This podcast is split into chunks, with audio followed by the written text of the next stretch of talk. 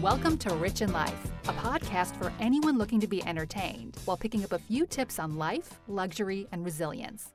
And now, your host, Rich Irani.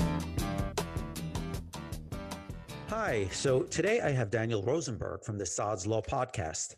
If you don't know who he is, he recently went viral about a rant on Jew hatred. We discussed the Palestinian and Israeli conflict and where he stands on it and his knowledge on it, and we share our political views. We also talk about the differences between the UK and the US, Brexit, and where he stands on that, and what it's like raising kids in this politically polarizing environment.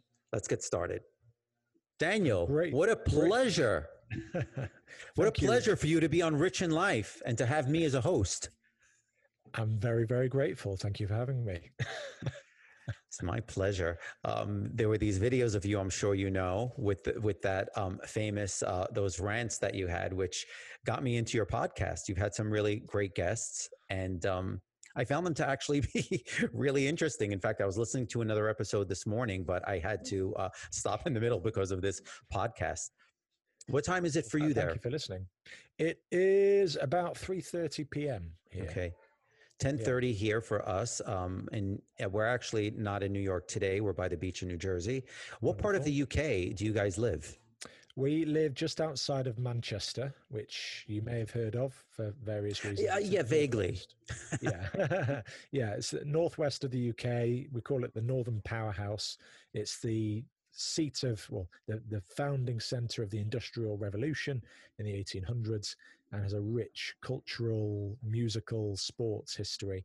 Very little of which I've had anything to do with, but that's that's where I'm born and bred. Thankfully. Wow. It's a little chaotic here in the house because the kids are home. I know you have three kids. Is your office yeah. in your home as well? It is. It is currently. Yeah. Thank you, COVID, for setting that up. yes, uh, we have yeah. to send the Chinese a gift.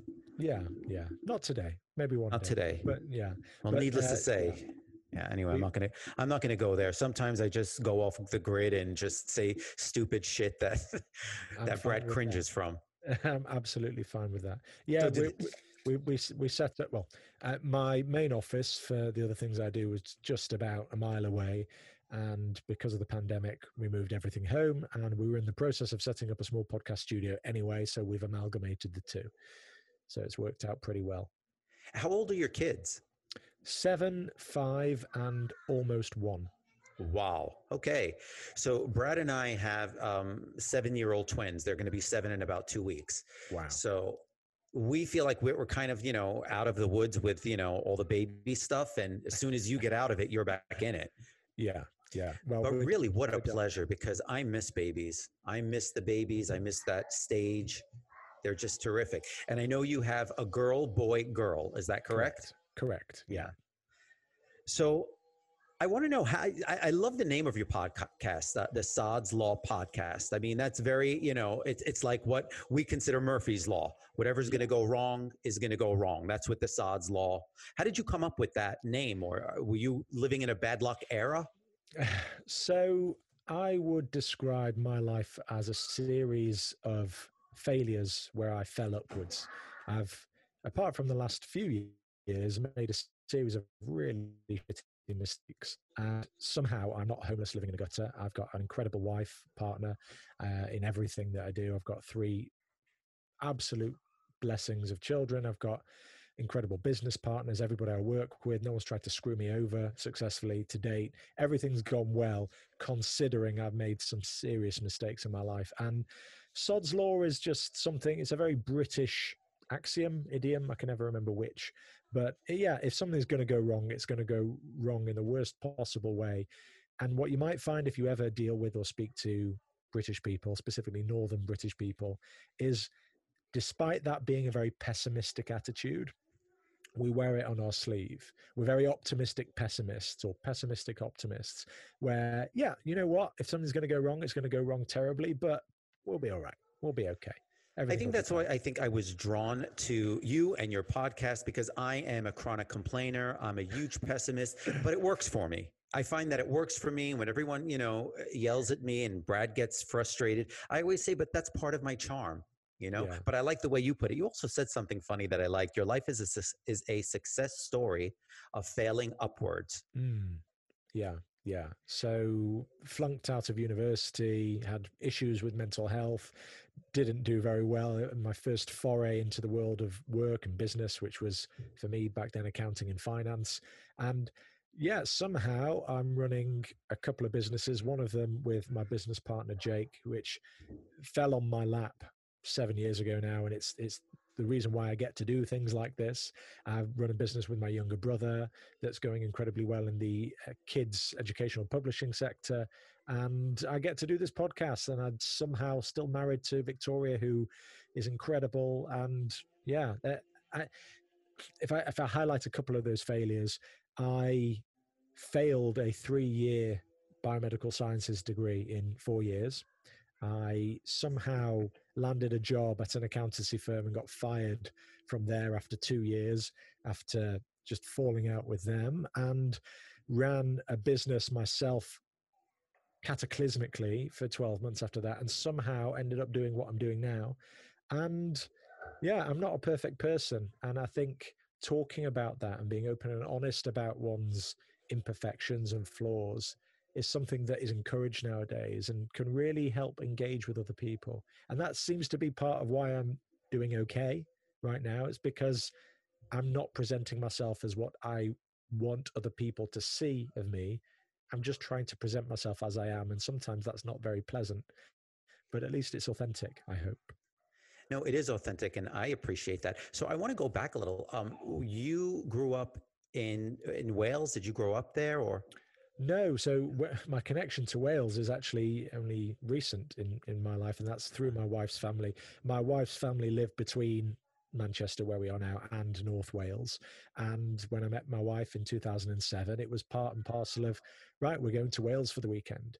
And the UK is not very large, not large at all, but where we are, near a massive city, all you have to do is drive an hour and a half to the west, and you're in rural Wales with rolling hills, sheep pastures, mountains, lakes, and it, it's part of our life really part of our life. And it's been difficult to not be there during COVID because Wales, rightfully so, shut their borders to to people coming in to protect the rural communities because the rural communities there don't have the same resources, especially like hospitals and things like that there. So be, people flocking there to spend their lockdown in beautiful countryside was not it's an option. beautiful isolation.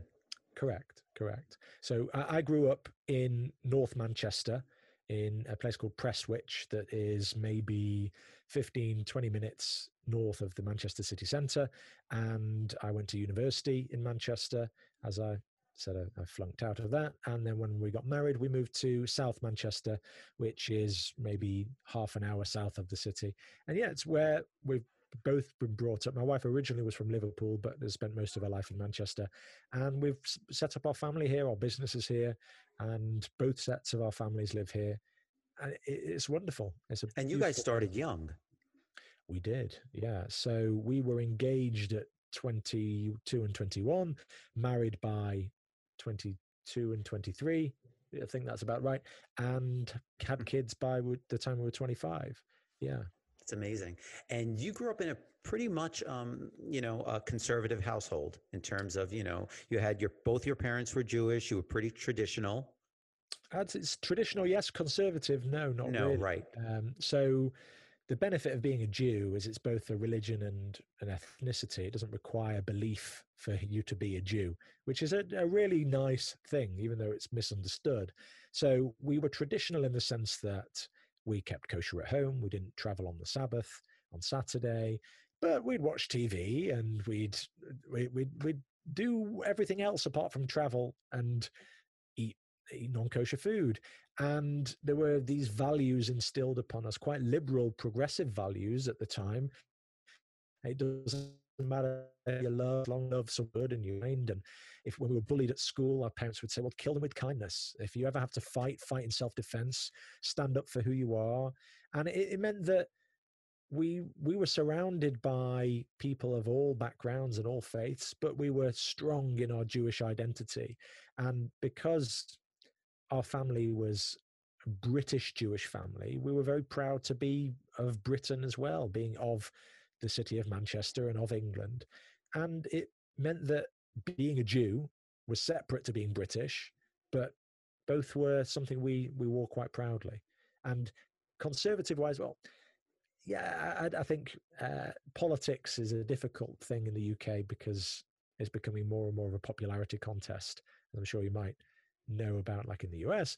But yeah, we had a very liberal, loving upbringing with the Jewish way of life as a core more than anything else. So, uh, you know, what's amazing to me is that what you just said is incredible in the sense that, you know, your family and your parents taught you to kill people with kindness and, you know, always try to do the right thing. Yet these social justice warriors that we have today um, are doing the exact opposite. I find that mm. they're the most divisive, most violent, and how did we get there which is uh, incredible to me because you know being a new york city person and you know you're a uk we kind of are living the same thing mm.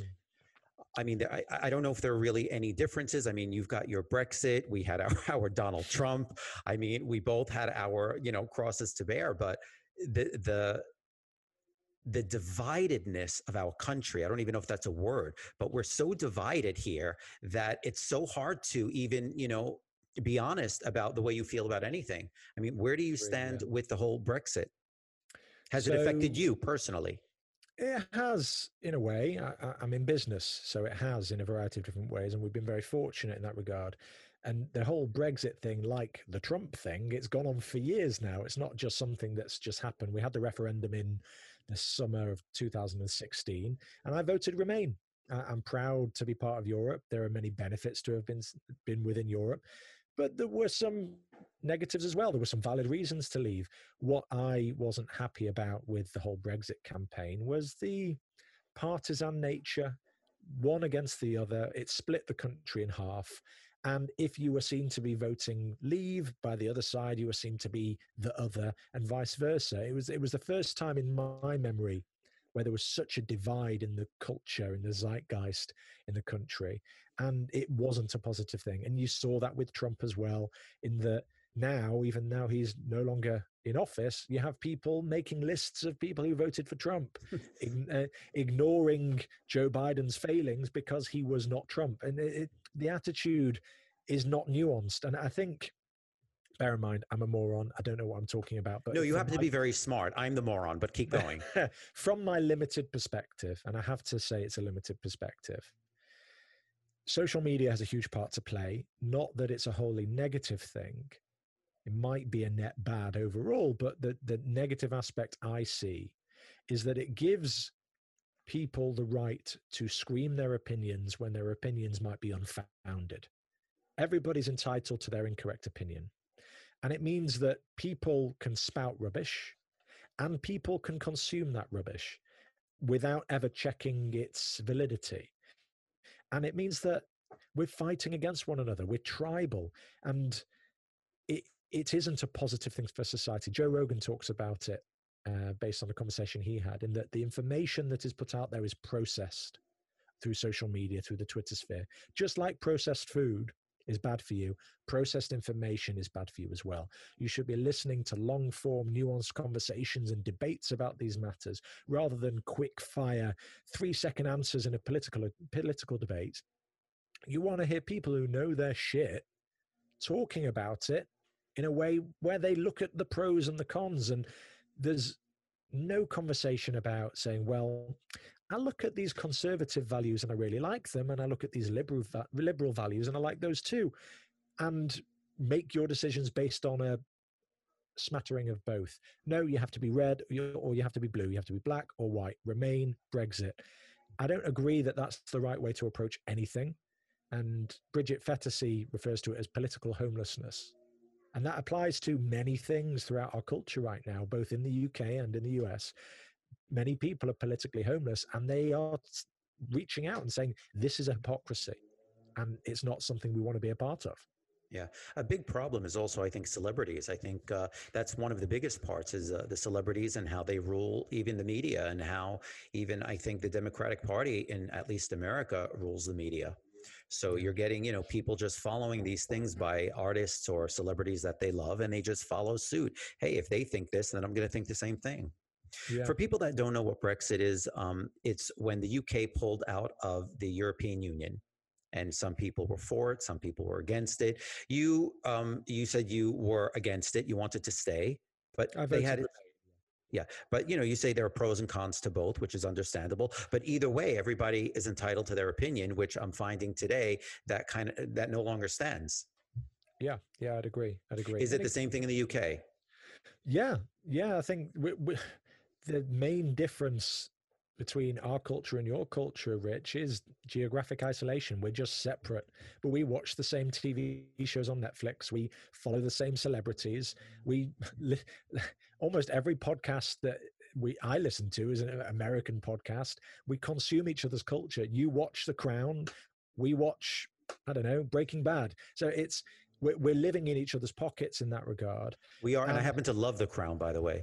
I can't I wait for the new season. Yeah, I, I, enjoyed it as well. It's good TV. It's, it's, it's great TV. Entertaining. It's quality. Yeah, but the, I think the main differences are I don't know. I don't know. I'm no expert on this, but in the UK there are some. It's funny. You can travel half an hour outside of your hometown and have passed through two different uh, dialects or or accents. The the Manchester accent there's maybe four or five different types. If you go 40 minutes away, you've got the Liverpool accent, a very strong accent. You go 40 minutes the other way, you've got the Yorkshire accent. It's a very small country, but incredibly diverse within its people and within its history. So I think that might be bleeding into one thing uh, the, the British culture is not just one thing. Like I say, if you something I, have been asked by Americans before, so do you drink tea and do you, do you speak the Queen's? No, I'm I'm from North Manchester. I speak a little more rough, and I like coffee. I, there's no two the same. But then you go down south and they might like rugby instead of football, or they might like biscuits instead of cookies. I don't know. It, there's lots of different groups of people in the UK, and it's very difficult to generalize. And I think it's the mm. same in any country, any culture. As soon as you start generalizing, the British this, the Americans that, the Jews this, the whites that, you're just making incorrect statements on the assumption that everyone's the same or similar. Yeah, that's true because I'm generalizing right now that even though your accent is a little bit rough and probably not the finest in where you are, am I correct in saying that? You're not like, you know, you're not the, yeah. I mean, I still think it's so superior to anyone in America. I mean, I listen to even the Cockney accent and I can listen to it all day. You yeah. know, plus I watch a lot of Acorn TV and you know i just love all the accents and i'm always trying to pinpoint is that a scottish is that ireland and you know between that and the beautiful landscaping. I absolutely yeah. love to watch, um, you know, uh, series that are on Acorn, particularly because mm-hmm. most of them or all of them, I think, are in the UK. So I'm not aware of Acorn as a, a channel or a network, but what the UK does really well is churning out high quality media content. Like reality tv here it isn't just housewives or um, love island and things like that. There's lots of money being put into interior design shows into gardens and landscaping countryside. It's a, just a very diverse medium within tv and film in the uk and it's doing very very well. And it's being gobbled up by audiences in the us genuinely. Um, in terms of my accent if you were to stick me in some of the rougher neighborhoods of Manchester, I'd be considered quite posh. But then you speak to my wife's family from a posh part of Liverpool, and they'd consider me to be a bit of a scallywag. But it's again, it, it's it is so varied. It's very difficult to generalize. It's kind of like what you said earlier. Uh, you fail upwards. You know, it depends where you are, but you're kind of failing upwards in life. Yeah, yeah. Are the actors in um, in the UK as vocal about politics as um, the United States?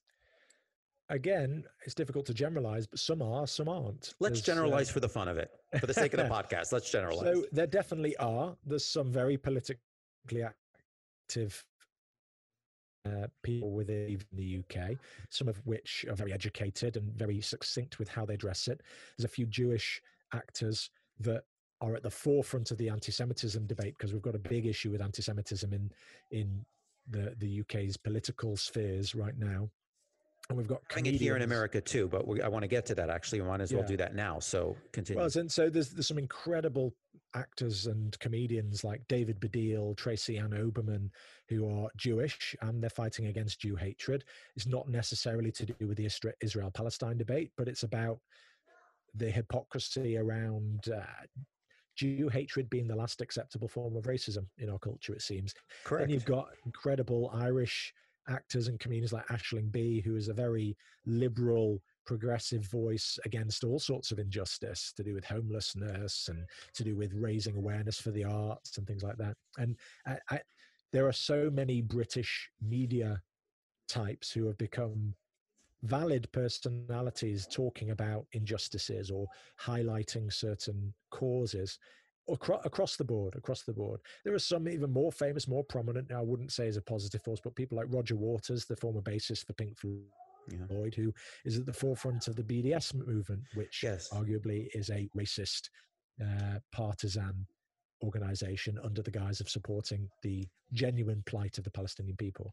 So there, there, are people in all walks of life who focus on a variety of different issues.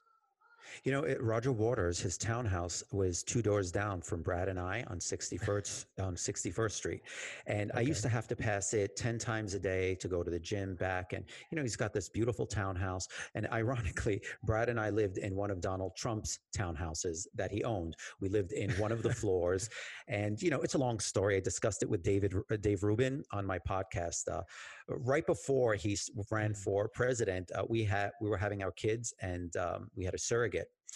We knew we were bringing them home in a couple of months, and I couldn't find another place to live. And I wanted the bottom floor. To make a long story short, the Trump Corporation said, "We are not allowed to rent you two floors."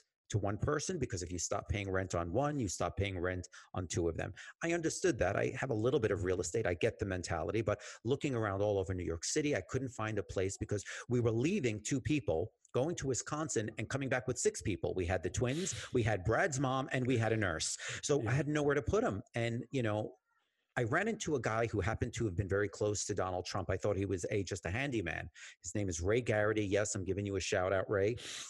I, he a big Irish guy, very big Irish guy, and he always asked me how I'm doing. One day I said I'm hanging on by a thread, and he asked me why. I said I have nowhere to put the kids. I have nowhere to put this family. She could go into labor in two weeks from now. He said, let me talk to, he said, why don't you take this apartment, Blair's? We were downstairs. I said, they won't give it to me. He said, let me talk to the big guy. Anyway, it turns out I had no idea. I spoke to everybody in the corporation. I spoke to Sonia, Michael, Peter. Who's the big guy? I thought I already spoke to the big guy. He tells me the big guy. I said, who? Give me the number. I know how to talk. I can charm anybody. He says, Trump. I go, you talk to Trump? He goes, 10 times a day. I'm going to talk to him in an hour. He was buying the carousel in Central Park. And Ray was trying to talk him out of it because it's always more work for Ray. He goes, "Let me talk to him. I'll, I'll give you a call back in a you know a couple in an hour." So anyway, he leaves. I roll my eyes and I tell Brad, I go, "How likely is that?" I mean, what is he going to tell him? Two fags are bringing home kids now, and now all of a sudden, you know, he's going to say okay when his whole corporation on Fifth Avenue that I went to, I offered them six months security. You know, they're going to suddenly he's suddenly going to say yes and go against the policy.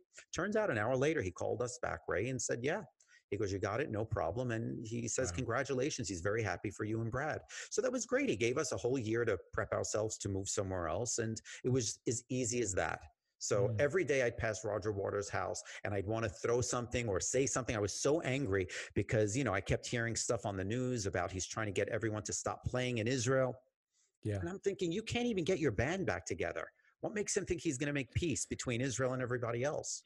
So I'm, I'm again, I'm not an expert. I'd recommend if anybody wants to look into what BDS actually is, to have a read of Noa Tishby's book Israel the most a simple guide on, on, the most misunderstood country on earth, which looks at the whole history of Israel and what's going on there from a very liberal perspective, and breaks down what the BDS movement actually is and why it it, it is not what it purports itself to be.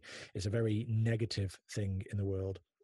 And Roger Waters is one of these people who I would say you can't argue with him. He doesn't like Jews. And you can't argue with people who don't like one group of people because there's no reasoning with them. However, you can reason with the people who follow a cause like BDS, thinking it's a positive thing, people who want to do the right thing. You can talk to people, educate them, or ask them to educate themselves on the history and as to the origins of groups like BDS. And I would say if, if you don't know what BDS is, or you've been watching what's going on with the whole Israel Palestine thing, the, the conflict in Gaza, do your homework don't just go and fly a flag or hold up a placard with a Star of David with a swastika painted over it because you think you're doing the honorable thing. You're not. You're being led. Don't be a sheep. Make your own make your own assessments. Make your own opinions. And if you come out of doing your homework and your opinion is that's what you've got to do, then fine. I can't argue with you.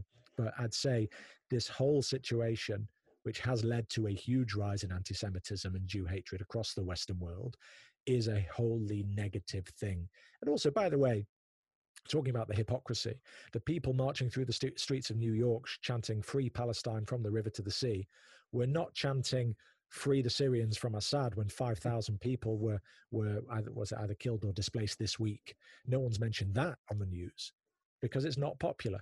It's not yeah, popular. Uh, they don't mention anything other than you know what they see right in front of them, or if it's against Israel. I think Israel is the main target here. And for people um, that don't know what BDS stands for, it's boycott, divestment, di- sanctions. Is that correct? Right. Did I say correctly? Boycott, divest, divestment sanctions. sanctions yeah. And what yeah. they want to do is boycott everything made in Israel, so Israel does not, you know, make money but yet they don't want and if you're going to do it then boycott everything. Boycott the mm-hmm. medication boycott the phones the computers the apps and everything else they do. Yeah it if you've got a pacemaker in your chest that's right. out. It's that's brutal right. but if you really want to it, it's a crazy thing to boycott a country nobody's boycott let's say you completely disagree with israel's foreign policy or defense policy which is up for debate. You can't say it's not up for debate. Why aren't you debating china's foreign policy why aren't you debating Russia's? Again, this is whataboutism. It's not a wholly perfect thing, but why aren't you debating your own country's attitude towards foreign policy? The, to, to say that, well, I support Israel's right to exist, I just don't support its government. Well, you don't, you can't say that reasonably with any other situation, in any other country. The only country it's talked about like that is Israel, and it's not something I like to talk about too much because it's it's a sticky situation but the hypocrisy of it is real and it, it is affecting us directly. I'd love to not have to talk about it. I have hid my head in the sand for many years, not talking about Israel. So it's funny. I wanted to discuss that with you as well. You've had your podcast, the Sods podcast, for about three and a half years. Is that correct? Is uh, we've been well. Three? We started doing the recordings about two years ago now. Okay. And it's been live since December 2019, so 18 months or so. And yeah, our focus is not on Jewish issues, on Israel. We talk to right. people from all walks of life you have you've had everyone from you know um, bipolar um, experts and doctors and children's books and all you, you, you talk about everything. And yet very recently you've been very vocal about anti-semitism. How has that played out with your family with victoria? I mean so uh, bear in mind I, i'm very fortunate that i am married to somebody who not only has a similar outlook to me but can normally make me see how she sees things. And is quite quite good at educating people into uh, on situations that they don't understand. I haven't talked about Israel at all really because my education on it is extremely extremely limited. So I've quoted Noa Tishby's book. That is a fantastic tool to educate oneself on the history of the situation. And once you know the history, you can formulate your own opinions. What I do know a lot about is my own lived experience being a Jew living in the United Kingdom. You can't tell me I'm right or wrong about the state of anti Semitism because I've experienced it, I'm experiencing it, I'm living it, and as are many people in similar positions to me. So bear in mind this this whole rant video thing that went Jewish viral a few weeks ago. That wasn't outside the norm. It, the only the main thing that was different was that I put a video out. I've been putting out podcasts once a week, every week since December 2019. I've talked about being a Jew. I've talked about anti Semitism. I've talked about the Holocaust. I've also talked about how I had two pet parakeets that escaped, lived in my bathroom, and shat on me while I was in the shower. But the point is, the only difference is, is that I put out a video of something that was incredibly personal to me that I was already kind of talking about. And the effect it's had has been tremendous, tremendous. It's a little bit echo chambery because obviously mostly Jews have picked up on it and gone, yes, this is how I feel also. But people from the wider community as well, people we're close to, people we've never met before from all walks of life, have said this is not something that is okay. We don't want to stand for this. Seeing videos of people driving 300 miles from one city to another to wave Palestinian flags, burn Israeli flags, and say, fuck the Jews, rape their daughters on the streets of the UK. Or, like in Baltimore, a Jewish man was shot for the crime of walking whilst Jewish. Uh, fireworks were thrown at Jewish people in Manhattan during the whole Israel Gaza conflict at the end of May. That is not something we are willing to have to explain to our kids as a normal thing. So you've got two, I've got three. I don't want to have to say, right, Victoria, how are we going to have to explain to our three children that they are universally hated by various types of people, not because of something they've ever done, not because of a belief system they hold, but because of their ethnicity? For just being born. Correct. And uh, the interesting thing is that people don't realize that the Palestinians have more freedom in Israel than anywhere if you're gay and you live in Lebanon or Syria, they can legally throw you off a roof, stone you to death, stone you to death, and women can't, you know, go out and have sex before marriage. They're not mm-hmm. supposed to be wearing makeup and working. So the freedoms they have in Israel are so much more than they have in their own country. Yet they want to burn the flag of Israel and they want to annihilate Israel, which Correct. I don't know if I believe that most of the Palestinians feel this way. Yeah, yeah. I, I, am not sure what the general consensus is, but I saw something this week that was shared by an incredible LGBT activist, Scottish born, now living in LA. She's called Eve Barlow. And she posted up um, uh, something that was on Instagram that was, I think it was Gays for Gaza. And she said, This is very upsetting because that's like saying chickens for KFC. Aye, because aye, aye. now, yes. bear in mind, I think it has to be highlighted the situation for the people of Gaza is horrid. It's horrendous. They are being run by a, a terrorist group, Hamas, Hamas, and life for everyday Palestinians in Gaza is shit. Please don't think that anybody who's pro-Israel, like like me, is okay with that. There are people who are okay with that. There are people who are right-wing nationalists, is nationalist Israelis who want to take all the land. I don't agree with that. I think there should be a safe place for Jews and people of all races and ethnicities in the region to live safely. However, what are the facts?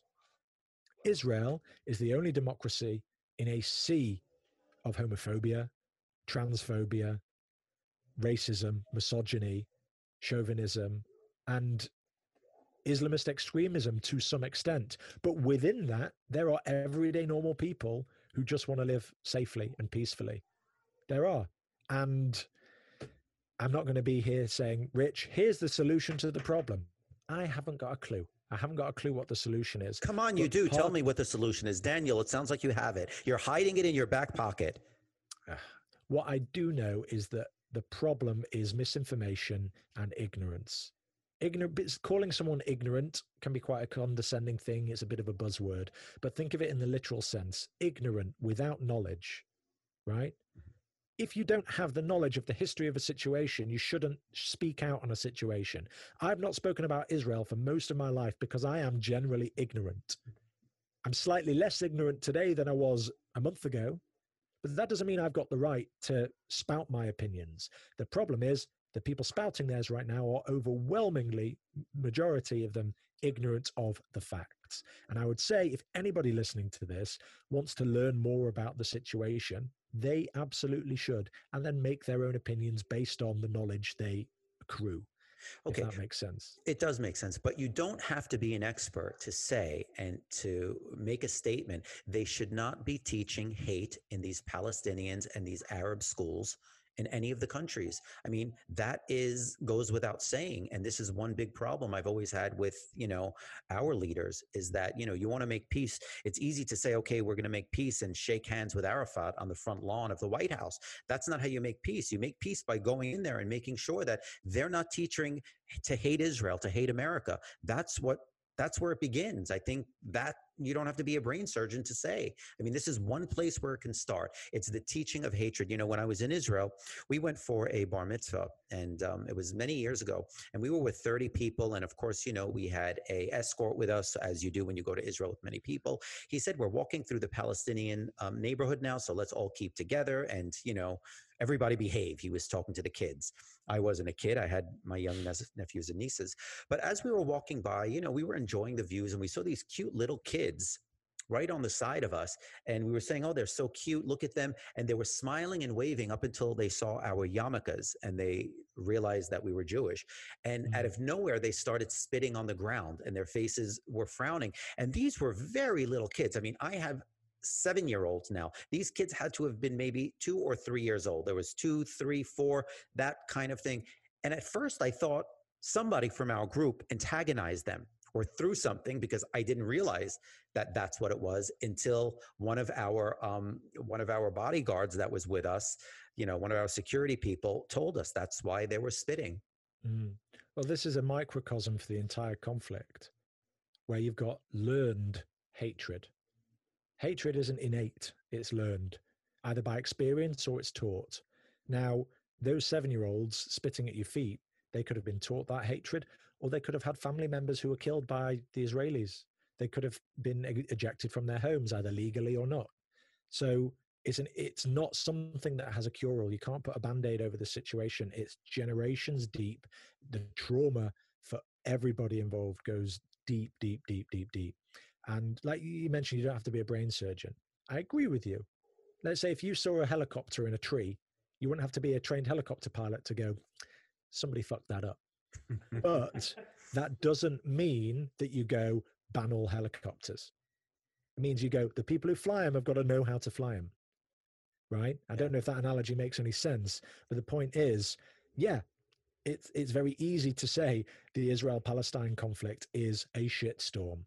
But that doesn't mean anybody who can say it's a shitstorm can say this is the solution, get rid of Israel, push all the Arabs into the sea. No, they're people.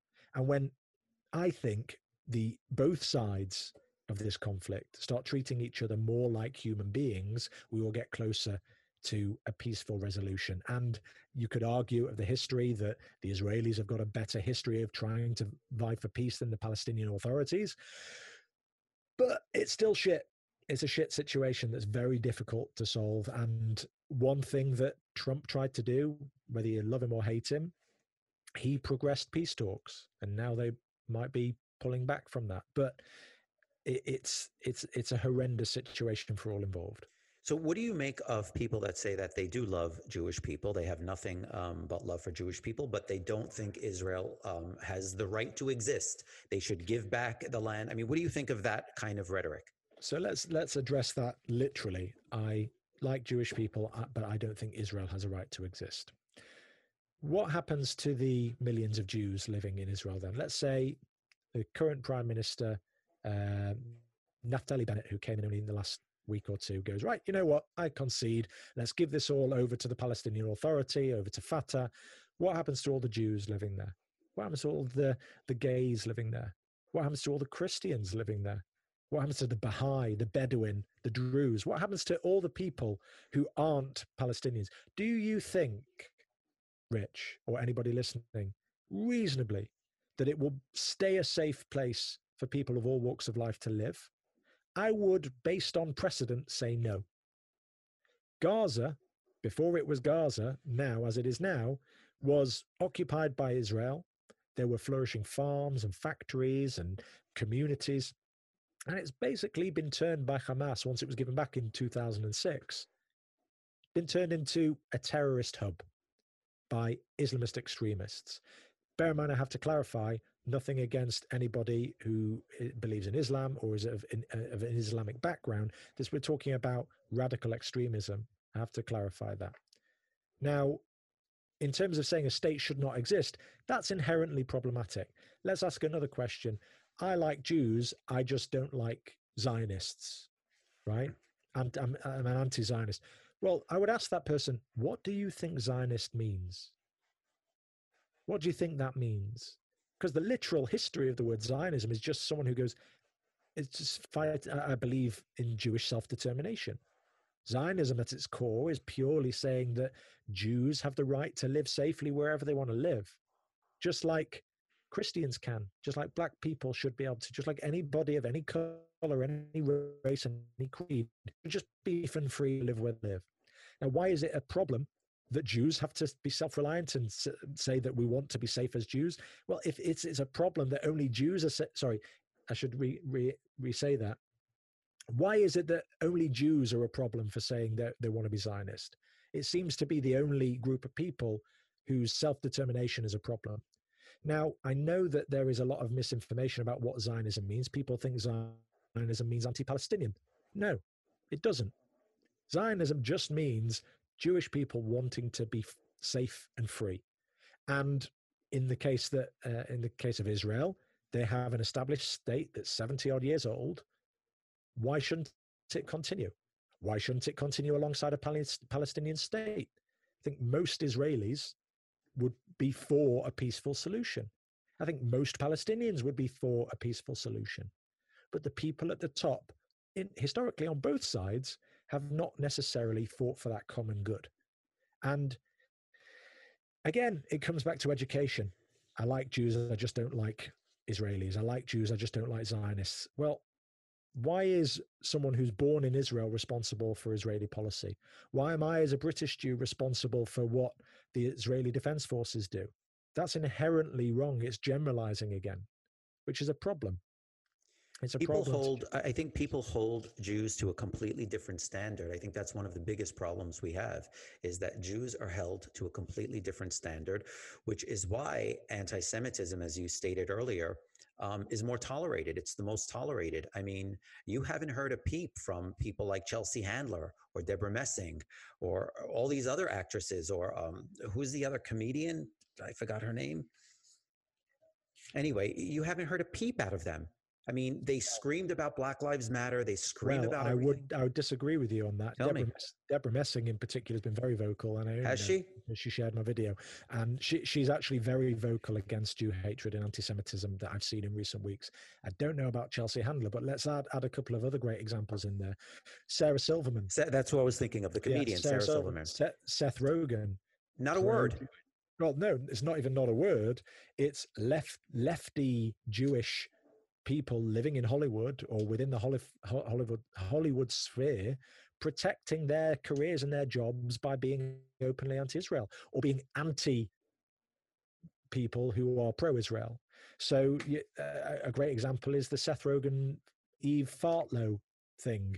Eve Barlow, who I mentioned before, she's a Jewish pro-Israel uh, music writer and activist, and there was her, her name was trending instead of Eve Barlow, Eve Fartlow. People were gaslighting her.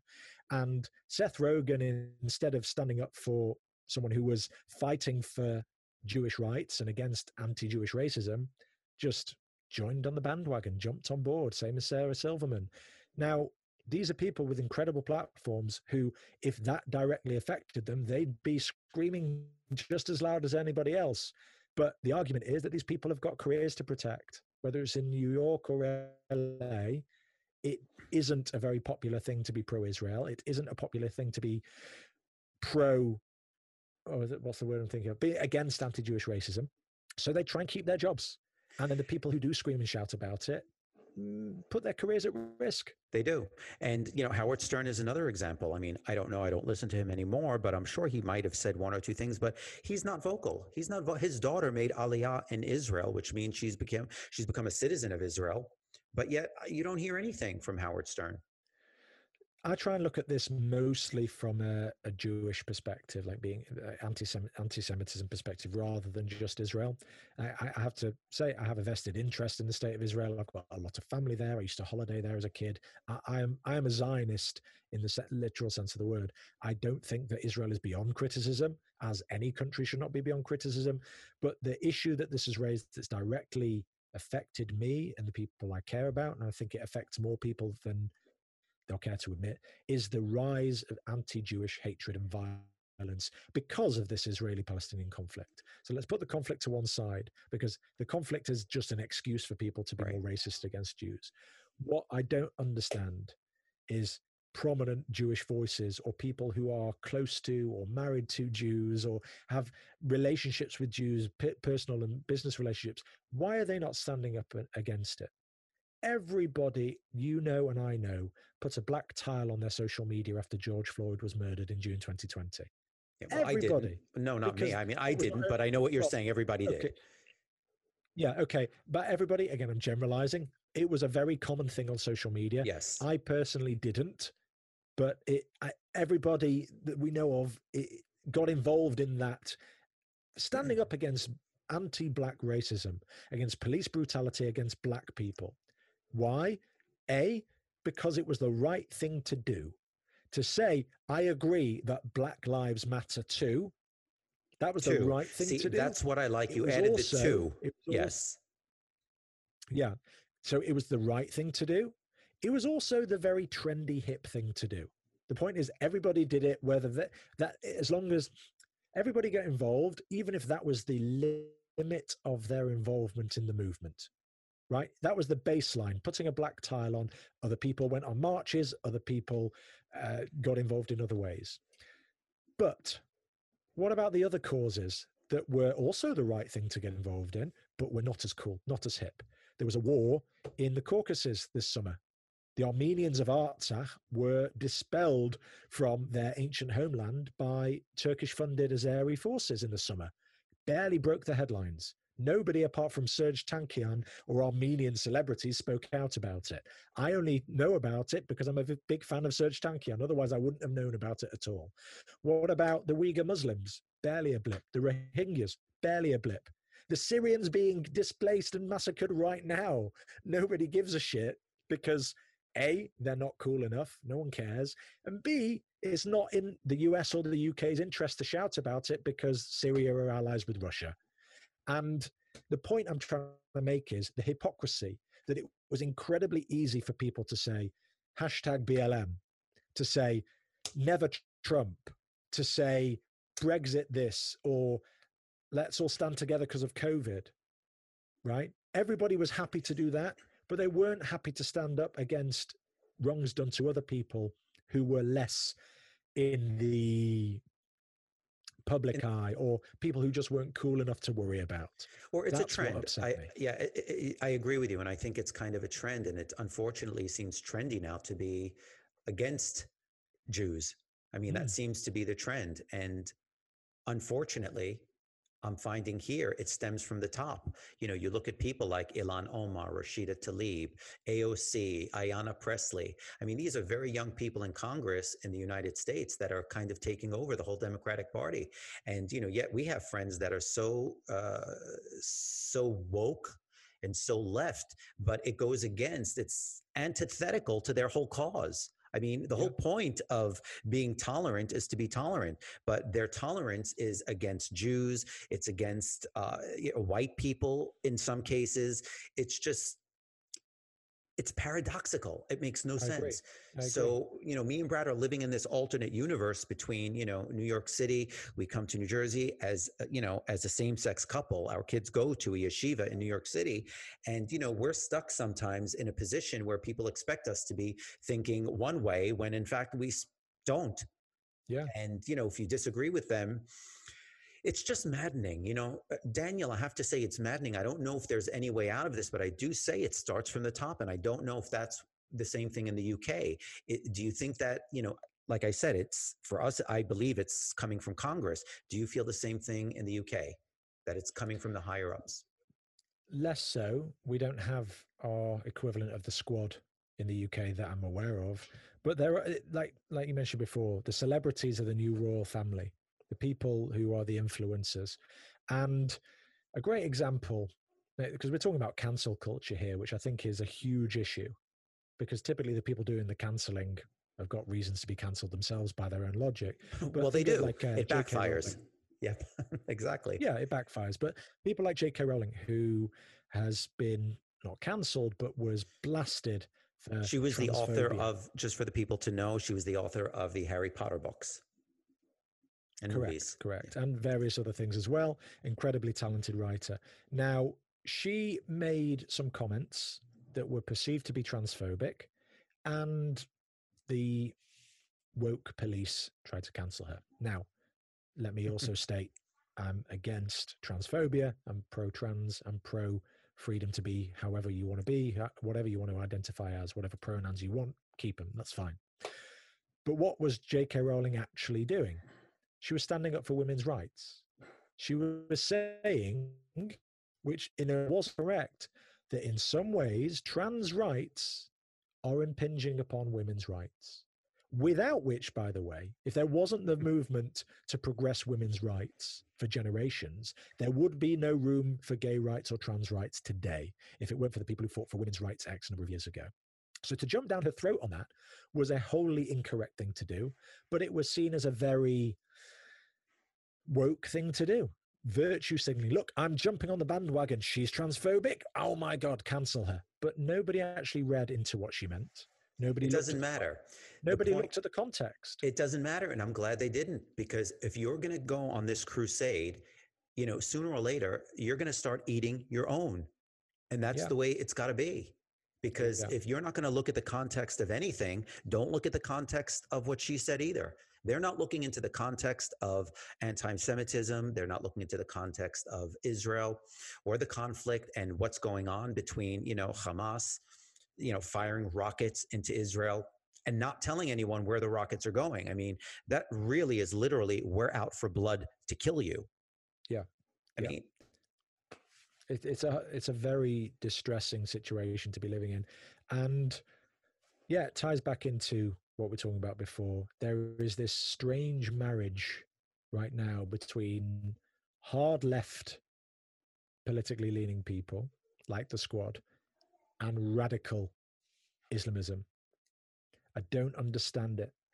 People like AOC would not be safe for an hour walking the streets of Gaza, wouldn't be safe in Lebanon, Syria, Iraq, Iran. The people fighting against, I'm not talking even about for the rights of Palestinians, against Israel and Jews all over the world, they're not serving themselves. It doesn't make any sense. It seems to be only for the sake of virtue signaling. Hence, what I was talking about in my rant about the hypocrisy. It, the reason why you put BLM upon your social media was because you thought it would make you look good, not because it would actually help. And when you could actually do some good to help other communities. One good thing to come out in recent months was the Stop Asian Hate campaign.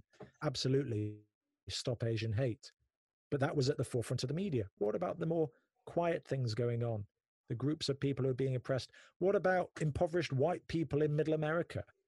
What about the rights of immigrants coming into America? There's so many things you can talk about. And granted, AOC can't solve every world problem just by hashtagging and tweeting about it. But choosing one over another because it will get you the better listener base or the audience, I'd say is a, hip, a hypocritical negative thing. It's a net bad thing for our society to only choose the trendy causes to fight for. Well, I think other people are looking at it as trendy, but I do think um, people like Ilhan Omar and Rashida Tlaib, for them, they have an agenda. They have an mm-hmm. agenda to, um, you know, take the support away from Israel to support the BDS movement. I mean, they really have an agenda there. And unfortunately, all the people that look up to them or follow them on Twitter or Instagram are just following along. So we need bigger voices, and which is why I appreciate you, Daniel, because you were somebody that I know that's been recording for, like you said, um, you know, a while, and you've never talked about anti-Semitism or politics. So when I came across that, I thought, okay, that's pretty cool. I mean, finally, he's, you know, somebody's coming out and, and, you said, where are all the people calling to see how I am, how my kids are doing? Mm. I mean, you've yeah. got this platform. So I'm sure you have a lot of trolls and a lot of people that spew hate. Am I correct? Yeah. Yeah. Thankfully, it's not been anything we can't handle, but it's part of the course. And, uh, and the word that gets thrown around is, it sounds quite pompous. I would say is brave. It's brave of you to speak out. And I didn't realize that. I just thought I was talking on the platform I always talk on. I just put a video out of it. Now, I've spoken to quite a few people about this in recent weeks about why they don't speak out. Depending on the type of person, Uh, so someone said to me, "Well, it's very good of you to speak out. Obviously, a lot of Jews in the community they're business people, so they've got something to lose, or they're they, they're worried. They're, they're worried about their personal safety."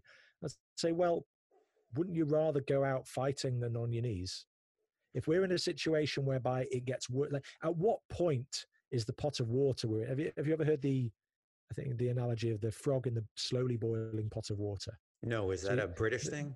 I don't know, but a frog gets into a pot of water and he goes, ah, it's cool, it's fine, nice cool water. They turn on the the the, the gas hob, and the water starts to get warmer. And you go, oh, it's getting warm in here. I like it. I like it warm. It's like a hot tub. And then suddenly you're finding the water's getting too hot. Suddenly it's boiling, and you're going, how did this happen? So well, you got into a pot of water that was starting to boil. At what point do we go? We should have stood up earlier. We could have done something.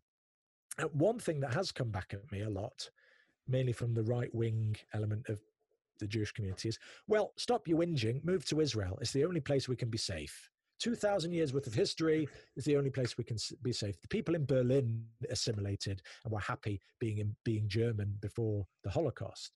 And I'd say, well, okay, we have the benefit of that in our learned experience. We have the benefit of that in our history.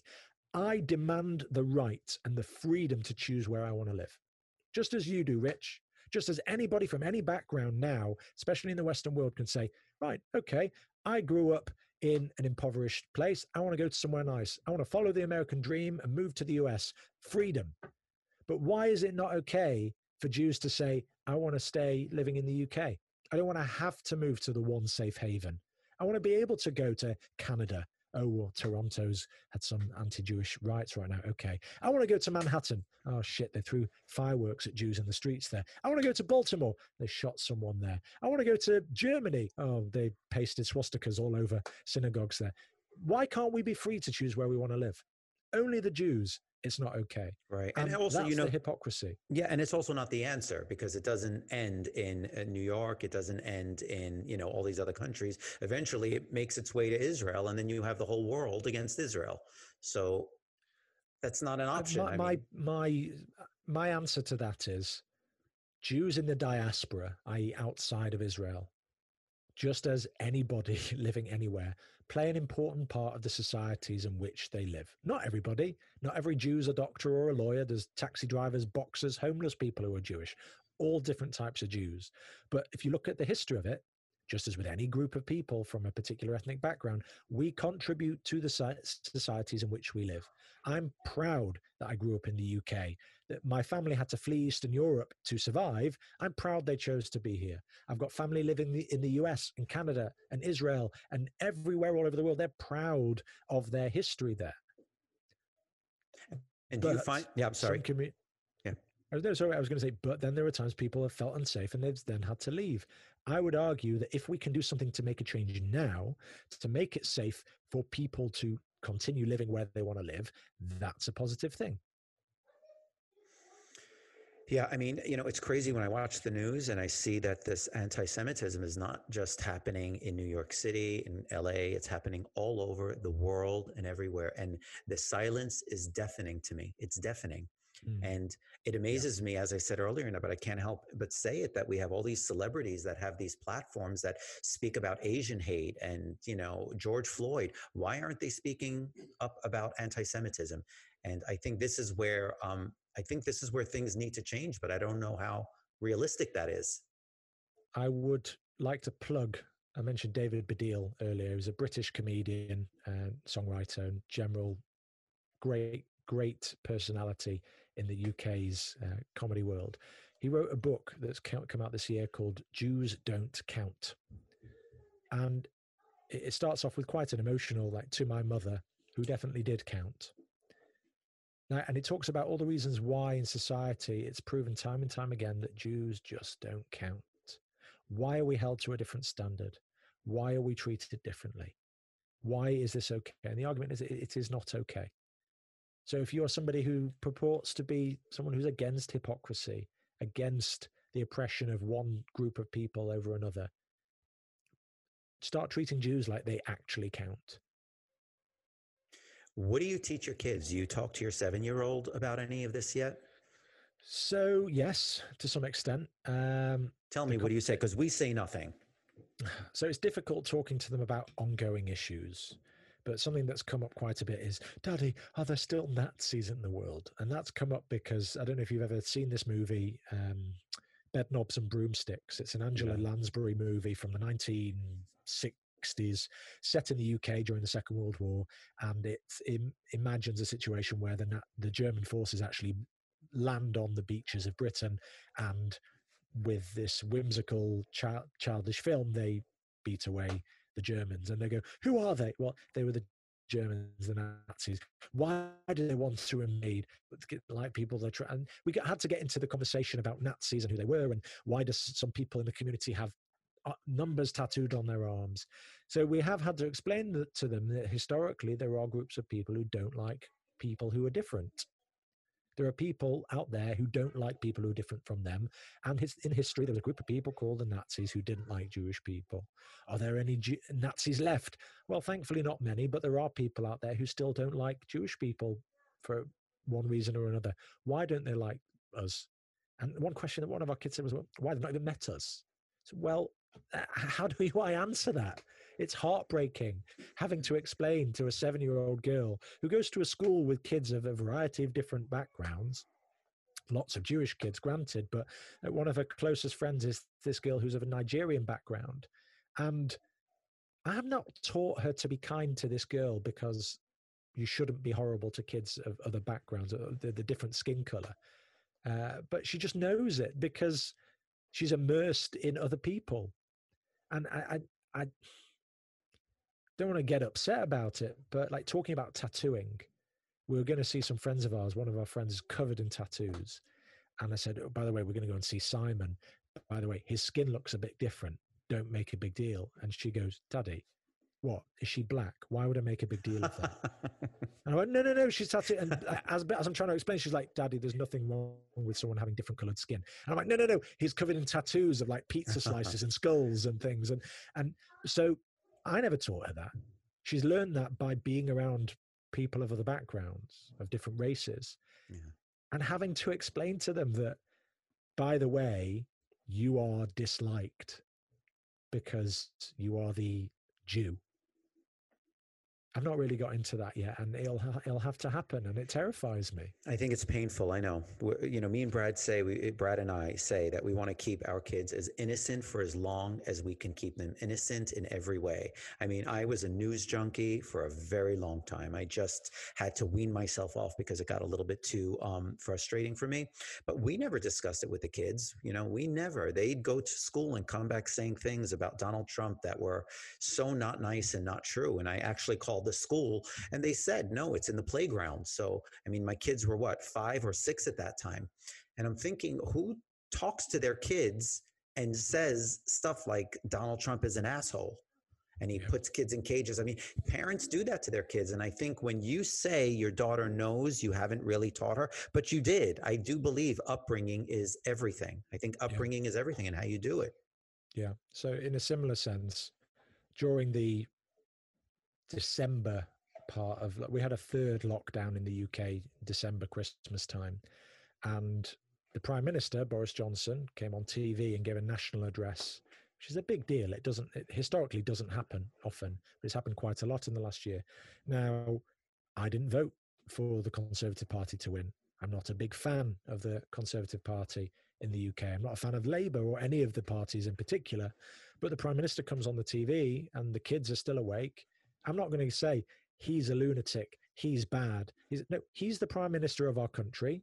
He's addressing the nation, talking about something that's horrendous and unprecedented, and you respect the office. I might not agree with anything he says, but my kids are not going to grow up politically partisan because I was screaming at the TV saying, I don't like the prime minister. It's just, it, I think what we try and educate our kids with are facts that might be uncomfortable, but things we think that they can stomach at this point. I think it's important for them to understand that they are going to they are going to experience hatred because they're Jews. I first experienced anti-Semitism when I was maybe four or five years old. How do you remember? Do you remember how? Yeah, well, I went to a Jewish primary school that uh-huh. had the, the the playground for the kids was on the corner of like a, a main road, like a, a, feeder road into Manchester city centre. So always cars going past, people walking past the gates of the school. And occasionally people would shout, Yid, kike, and just slurs. Uh, uh, uh, as we were four or five years old, and I didn't know what that meant. I just know that they didn't mean something good. Right. they weren't complimenting I, you. Yeah. Yeah. They weren't saying, hey, really enjoying that. You, you scored a great goal at soccer right. at the playground. It was, it was a negative thing. And then throughout my life, various aspects, I, I, I haven't always worn a Magen David, a Star of David, but when I was about 16 to 18 years old, I used to wear a kippah, a yarmulke, a head covering. And I'd be walking through the city centre with my friends at night, going to a pub or a club or whatever and I had a pint of beer thrown at me by a guy in an outdoor beer garden. Like, you fucking Jew. Just why? Why? Because I'm walking whilst Jewish. That's why. And so our kids are going to experience it. They just are. Well, and, they may experience it more now because you have this platform. And doesn't that frighten you for your kids? You know, Brad yeah. tells me, you know, try to, you know, this was supposed to be a lifestyle fashion podcast when I started it. And, you know, I mean, how fucking boring. I mean, how fucking boring. So, you know, of course it didn't. I'm always off the rails on everything. And Brad's usually next to me. And sometimes I see him cringing and he says, listen, we have kids. Just, you know, think of the safety of our kids. I mean, do you ever feel that way? Absolutely. Yeah. You've noticed that I don't mention my kids' names and there's no photos of them on social media that I've put up. Right. They're, they're, they they're anonymous, and yeah, the, the, conversations Victoria and I, Victoria runs the podcast with me, but we've had endless conversations about well, do we want to we want to be open, but not open so that we're airing our dirty laundry, right. putting ourselves at risk. And yeah, there is a risk to trying to be someone in the public eye or talking openly about things that a lot of people don't like. And what I would hope is that mm. anybody with any sense who listens to more than three seconds of a podcast I put out there understands that I, I'm just trying to be authentic. I'm not trying to arm someone against somebody else. There are things I talked about. People assumed that because I was anti-Jewish hatred, I was a right-wing person. No. That makes no sense. Do you know that makes no sense to me? No. And then I had other people think because I was talking about, um, I, I, had the non-binary guest on the show. People going, "Oh, woke lefty." So no, I'm just a person, just like you, and my politics are, I want to be loved, so I love other people. I think that we we should all try and create this world and grow this world so it benefits all of us. So I, I've got some some conservative tendencies, some liberal tendencies, and like I mentioned before, politically homeless. And if anyone engages with the platform I'm on, hopefully they'll understand that. I'm just trying to talk to people and at the same time talk a bit about me too. That's it. I think it's terrific. I don't know if you remember Joan Rivers. Do you remember who Joan Rivers? Yeah, hilarious, hilarious, amazing. Yeah, I mean, she died in the most at the most inconvenient time for us Jews, because let me tell you, she was such a Zionist and an activist for Jews, and she was not afraid to say anything. And before she died, actually, when they were talking about Donald Trump was running, she said, I think he would be terrific. He's a businessman. I mean, I miss her. And it's funny, I had Melissa Rivers on the show um, earlier back, and we were talking about cancel culture. And, you know, Melissa kind of agrees. She totally is on the same page, but you know, she's also has to be careful because she lives in the middle of kind of Hollywood. So mm-hmm. everyone's kind of choosing their words very carefully. Lucky for me, I'm a nobody. I can say whatever I want. yeah, I, I think Joan Rivers would be probably the person everyone would be shoving a microphone at in this day and age because there aren't anyone no one is like that anymore. No one calls out bullshit anymore like that and no, no, that's not true. There are people who do, and on incredibly prominent platforms. Joe Rogan, I'd argue, is one. Again, heavily misunderstood. People think he's incredibly right wing. He's not. no, I think I think actually the opposite. I think he's kind of left wing. He was a Bernie Sanders supporter, and when he told me the re- when he said the reason why on his show, I just you know I was like I'm out.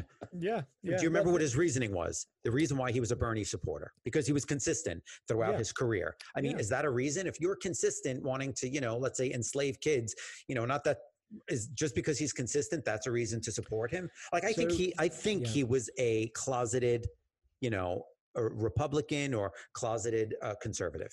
Well, w- just come out of the fucking again- closet. Well, again, I've listened to a lot of Joe Rogan over the years, and you'll hear him say things like, "I was a Bernie supporter because he was consistent." Then he was an angry Andrew Yang supporter because of his attitude towards universal basic income. And one of his good friends is Dan Crenshaw, the conservative uh, senator now.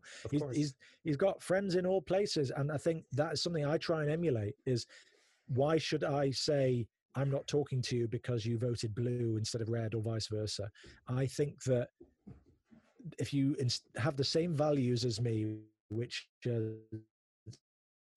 just be to do your best with the resources available, then I'll talk to you. I'll talk to you. But if you've got someone spouting hatred, you've got someone spouting nonsense because they didn't do their homework, that's when we've got a problem. Right. so I agree with you 100%. I mean, me and Brad had lost friends, not even because we were vocal. People had found out, I guess, where we stood in certain areas. So we were kind of iced out a little bit. But I have no problem with anything or anybody. I think that if you share the same values as me, please come with us. You know, if you have good character, you know, hang out with me. I want to be with you. These are the people who I would like for me and my family to be surrounded by. Yeah. Uh, that being said, I don't know if I believe that uh, people like Joe Rogan or Howard Stern are being honest. I don't. I mean, I, I really don't. I mean, I've listened to Howard Stern my entire life. I don't believe for a second he is for open borders and defunding the police and all that other nonsense. You know, I think that, you know, it's just he doesn't want to lose his celebrity base. Mm. So uh, I'm a, I'm a diehard Joe Rogan fan, and there are plenty of things he says I don't agree with. Just because I'm a fan of what he says and what he does doesn't mean I'm going to go hunting elk or start throwing kettlebells around like a psychopath. right. But, of course yeah, not. Yeah. So so I, I think you can also pick and choose elements of people what you do like, and you don't have to dis- dismiss them for others. Marc Maron is another podcaster who I absolutely love. Do I agree with all of his left sentiments? No, but. I'll, I, I'll engage with what he's saying and I'll listen. Right. There's the, I, I, if you'd have said to me a year ago, here, listen to this podcast with Ben Shapiro, I would have said, fuck off. I'm not listening to that lunatic. But then I've heard him on a podcast where it's long form, people call him out on his shit, and I go, okay, I don't agree with him, but I understand what he's saying. That doesn't mean I have to agree with him. And I think that is something that's very important, whether you like Joe Rogan or not. That type of platform is good, uh, net good, because it has people from all backgrounds, all opinions, talking in a very long form, nuanced way. And it allowed, like you and I talking right now, we might not agree on everything, but if I said something you didn't agree with, you'd call me on it. And vice versa. We're not creating this sanitized, quick fire, let's all circle jerk type scenario. We want to have a chat. We want to have a conversation. Right. And that is what I think will be a positive force in the world time as time goes by. They get rid of the political debates where it's three seconds to answer one question, shout at each other. No, let's talk, let's discuss. You have your, your opinions, I have mine. Let's debate them. And I think honest, open, educated conversation is definitely part of the way forward. It's not going to fix everything, but it's definitely part of it. Listen, I appreciate you coming on Ritch in Life. I think this was such a great conversation. I agree with you in so many aspects. Um, but I will also say, when I don't have trust for what somebody is saying is real, I do get turned off. I'm like, you know, I, I don't know. And I could be wrong. He might be right. But if I just get that vibe, then I just, you know, I tune out. But I will say, what I love about you and your podcast is you're so authentic. I mean, from everything you. from, you know, your uncle, the story about your uncle who you have the picture right in back of you now. Yep. I mean, everything with his bipolar and, you know, everything you've gone through in your family, I think is incredible. So I thank you for making the time, especially now. I'm sure your wife is wondering, you know, why aren't you helping out with the kids? Always, yeah, Yeah. I deliberately do things when it's time for bath and feeding. I make sure that's when I'm I'm busy. Well, I, I- do my best with some things, and some things I'm woefully inadequate. But uh, yeah, my my wife is the the reason why I, I do anything and why I can do anything. She's I, I hate calling her my wife. Victoria is a real yeah. She's You should be proud. a She's, my wife. I know, but it sounds chauvinistic to me. And she, she's uh, my partner, my everything, my yeah, ball She sounds really cool. I, I've heard you talk Really about her before. She sounds Yeah. really cool, and um, Those kids, She's God great. bless She- them. Like Joan Rivers, she doesn't suffer bullshit. She's She- great. So that's great. So you've got a good partner. You met a Yeah. good match early in life. That's right. That's right. Lucky you. I, I'm ready to smother Brad in his sleep. We're together 20 years. So let's see who's going to make it out. It's the only problem is I don't want to be stuck alone with the kids. I think Yeah. that's my only thing. If I do that, then I'm stuck alone. So Yeah. we're going to see who wins this battle. But Well, Daniel, Rich, it's a thank you so pleasure much. having you on. Thank you so much, Rich. This was really, really fun. It was wonderful. Thank you. I loved it. And I, I love your story. And hopefully we'll get to do it again soon. Absolutely. All right, Daniel. Thank you. Bye bye. Bye bye. You've been listening to Ritch in Life with Rich Arani. If you liked what you've heard, click subscribe so you don't miss out on future episodes. Or visit us at ritchinlife.com. That's R I T C H in life.com.